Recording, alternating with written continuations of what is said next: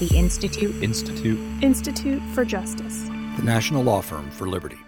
Hello and welcome to Short Circuit, your weekly podcast on the federal courts of appeal. I'm your host, John Ross, joined today by special guest Paul, the flavor enhancer Sherman, as well as your regular panelists, Evan Bernick and Clark Neily of IJ's Center for Judicial Engagement. This week on the show, accountants sue the IRS, credit card surcharges take two, a recanting witness, and forced sterilization. Paul, let's do this thing. All right. Well, the case is Dana's Railroad Supply versus Attorney General of Florida.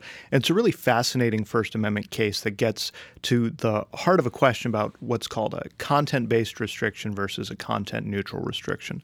Uh, the law in Florida prohibited companies from imposing credit card surcharges on their customers. So if someone paid with a credit card, you couldn't impose a surcharge. But at the same time, the law allowed you to offer a cash discount. So the result of this was that you could charge people a higher price for credit cards, a lower price for cash or checks or cash equivalents. And the way the law was enforced was it only applied to people who called that difference a surcharge rather than a discount. And the question in the case is is this a restriction on speech, in which case the First Amendment applies, or is this a restriction on conduct, in which case it's judged under the rational basis standard? So we actually talked about a similar case a few weeks ago in the Second Circuit. Evan, you want to fill us in on that? Yeah, the Second Circuit dealt with a functionally identical law that prohibited surcharges but permitted discounts. Um, did not prohibit dual pricing, but prohibited how you could communicate um, the function of the price to customers in the course of your lawful business. And where did the court land on uh? The Second Circuit came to the conclusion that this was a not a speech case; it was a business regulation, and uh, upheld the law. Uh, the court in this case came to a very different conclusion. And that conclusion was? Yeah. So the court in this case comes to the exact opposite conclusion, and it's the conclusion that's much more consistent with the Supreme Court's First Amendment precedent.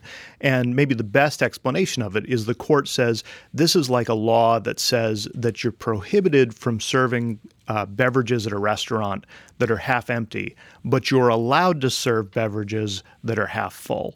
And the only way that they enforce the law is by whether you call it half full or half empty.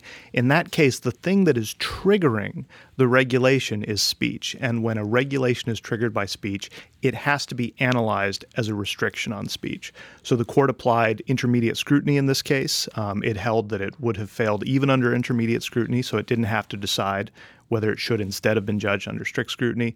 Uh, it's a really excellent example of a court figuring out what's actually going on with this kind of regulation because it's clear why this regulation was passed. This wasn't passed to protect consumers from being surprised by surcharges as opposed to discounts. This was passed because the credit card lobby doesn't want this difference in price to be referred to as a surcharge because it makes people less likely to use credit cards. And the 11th Circuit used some pretty vivid imagery, Evan. Yeah, uh, as besides what Paul has already said, um, the court said that calling this is a calling this a no surcharge law is something of a misnomer. Uh, this, because the statute targets expression alone, it's more or less a surcharges are fine, just don't call them that law.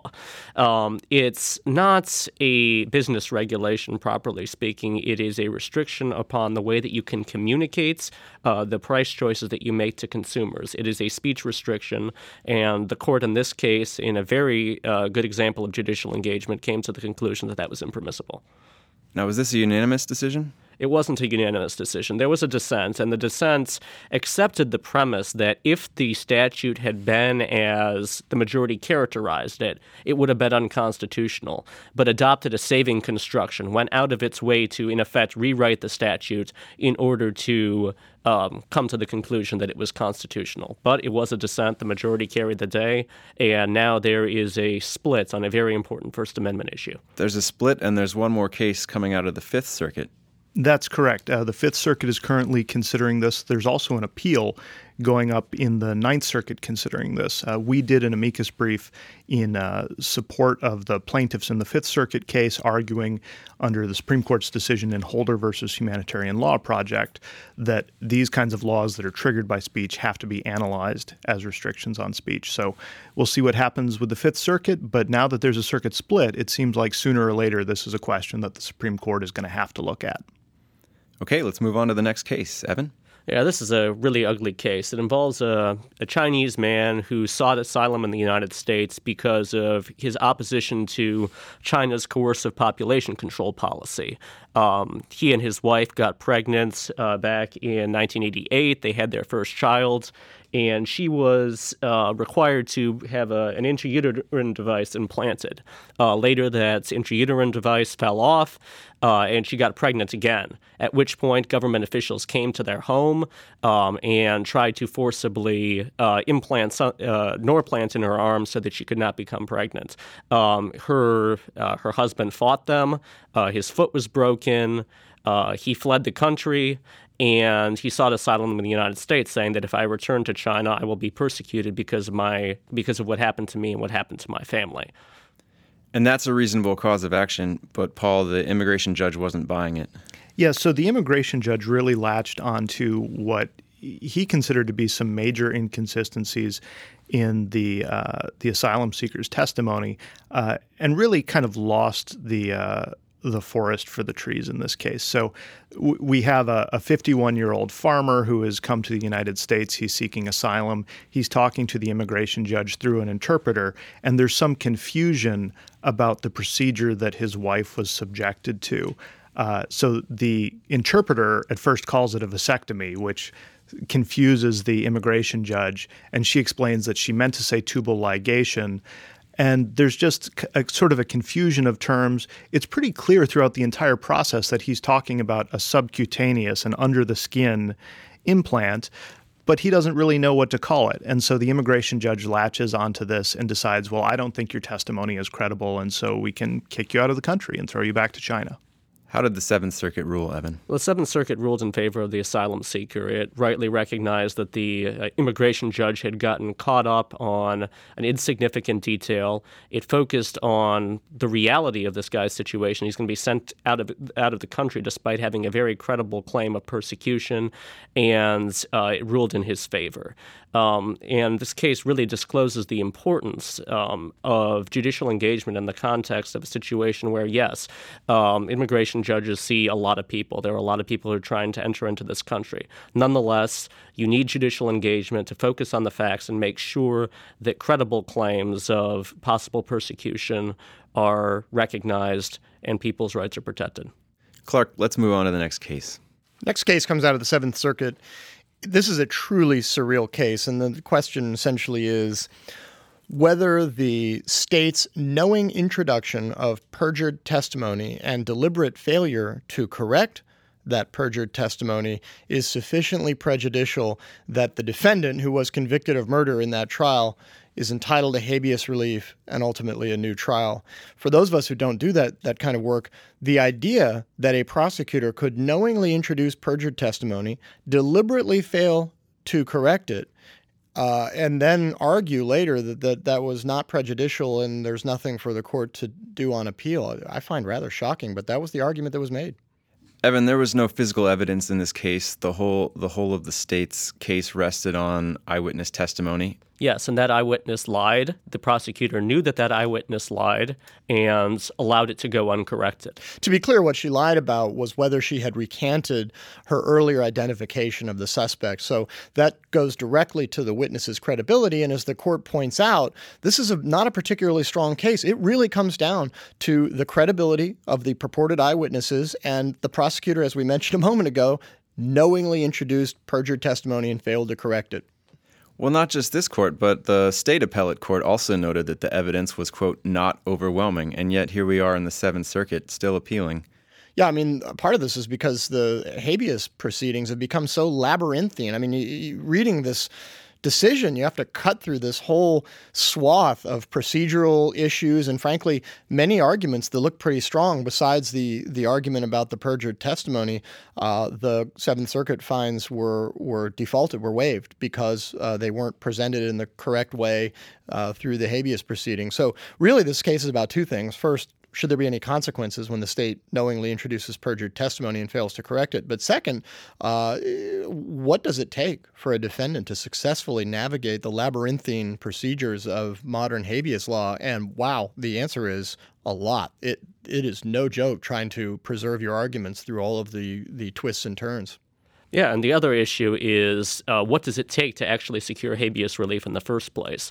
Um, there's a federal statute it's called AEDPA uh, that makes it very difficult for people to secure relief if they've been pro- if they have been um, convicted under circumstances which we have reason to believe were deficient in some way. Um, this is a very extreme case. You have the only eyewitness um, lying on the stand and the prosecutor uh, prosecutor tolerating it, and uh, relief is afforded. But there are lots of cases in which this does not happen. I think we just give the Seventh Circuit the last word on this case. Uh, this is from the opinion, quote, a government lawyer's use of perjured testimony is a threat to the concept of ordered liberty, end quote. That's certainly true, and we're fortunate, all of us, that there was an engaged court to, t- to, to recognize that fact and ensure that whether this individual is guilty or innocent, that needs to be determined through a fair process that does not include perjured testimony. Okay, for the last case, we move to the D.C. Circuit. Paul. So the case is American Institute of Certified Public Accountants versus IRS, and it's an interesting follow-up to a case that the Institute for Justice litigated called Loving versus IRS. A few years ago, the IRS decided it would be a good idea if it created a registration process, a certification process for unregistered tax return preparers. So these are people who assist folks in filling out their tax returns. The problem, as we pointed out in our lawsuit and as we convinced the DC Circuit, was that the IRS had absolutely no authority to require people to become registered if they wanted to assist people in filling out their taxes. So we won that case. Uh, the district court in that case had said, well, it, if the uh, IRS wanted to do a voluntary program, that would be fine. And that wasn't essential to his case. It's what we call dicta. Uh, well, the IRS seized on that and it created a voluntary system of certification. This uh, invoked the ire of CPAs who are allowed to prepare tax returns. And so they filed a lawsuit challenging the legality of that voluntary system of registration. Yeah, one thing that's important to clarify is that the original program that the IRS implemented was, in effect, a licensing program. There's a category of tax return preparers called unenrolled agents. These are people who are not CPAs or lawyers. They're not recognized in any way by the IRS. And what the IRS tried to do was to require that these people become registered with the IRS by taking some classes and passing a test. It was, in effect, a licensing scheme. Uh, that is the program that was struck down by the DC Circuit in Loving, and the way the IRS was was the way the IRS responded was by saying, "Okay, well, we'll just have a voluntary certification program, so you don't have to uh, go through all those hoops. But if you choose to, then you'll be identified as a certified tax preparer, and we'll put your name in a little book that we produce." The issue was that CPAs, who you know have that professional credential felt that this would enhance the ability of these unenrolled tax preparers to compete with them because they'd essentially get some kind of government imprimatur.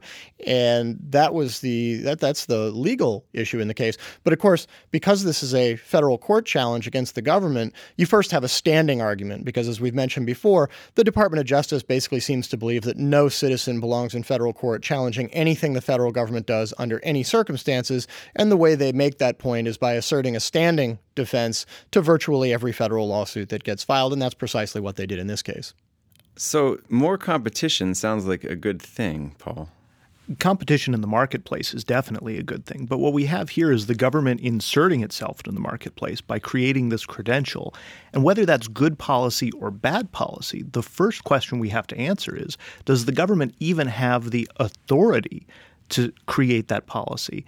And if the government doesn't have the authority to create that policy, people who are harmed by that decision should be able to get into court and challenge that policy. Yeah, and, and, there's a very real argument here on the merits because, first of all, there's arguably an absence of statutory authority to create this certification program, just as the court found there was an absence of statutory authority to create the licensing scheme that we got struck down in Loving.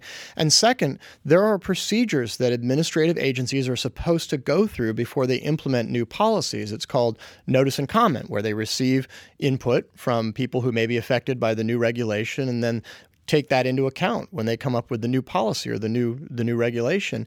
And unfortunately, as people who know about administrative law are aware, what's been happening lately is that agencies have come up with all kinds of different ways to effectively implement policy in informal ways that mandate compliance on the part of people in the industry or whomever else is, is covered by the regulation, but without actually engaging in formal rulemaking that can then be reviewed in court. And in fact, increasingly, it appears that that's exactly what the agencies are attempting to do: is implement policy while shielding that policy from judicial review. That is reprehensible, and the D.C. Circuit's uh, slapping it down in this case is all to the good. Yeah, and when you combine that pattern of agency practice with the federal courts all too frequent approach to standing, you end up with this double whammy where you have agencies that are not seriously attempting to police their own behavior, and then you have courts that are not allowing people to get into court and and challenge that behavior and you end up with just a massive expansion of government that has no statutory authority. Luckily the DC circuit sent this case back down and these plaintiffs are going to get their day in court. Yeah although it goes back in the posture that the D.C. Circuit reversed the district court's conclusion that there was no standing here, which the, the standing argument is so weak in the case, this case, it sort of suggests a riff on the uh, timeless question of when a tree falls in the forest and there's no one there to hear it, does it make a sound? And the question is, is there a standing argument so weak that you can't find some judge who will buy it? Uh, but as Paul said, fortunately, there's a, an engaged appellate court on on uh, on duty in this case and goes back to the, the, the district court for resolution on the merits, which is how this case should be resolved. Okay, that wraps things up. Thanks for listening, and be sure to follow Paul on Twitter. His handle is at Paul M. Sherman. And so until next time, this is John Ross from the Institute for Justice, enticing you to get engaged.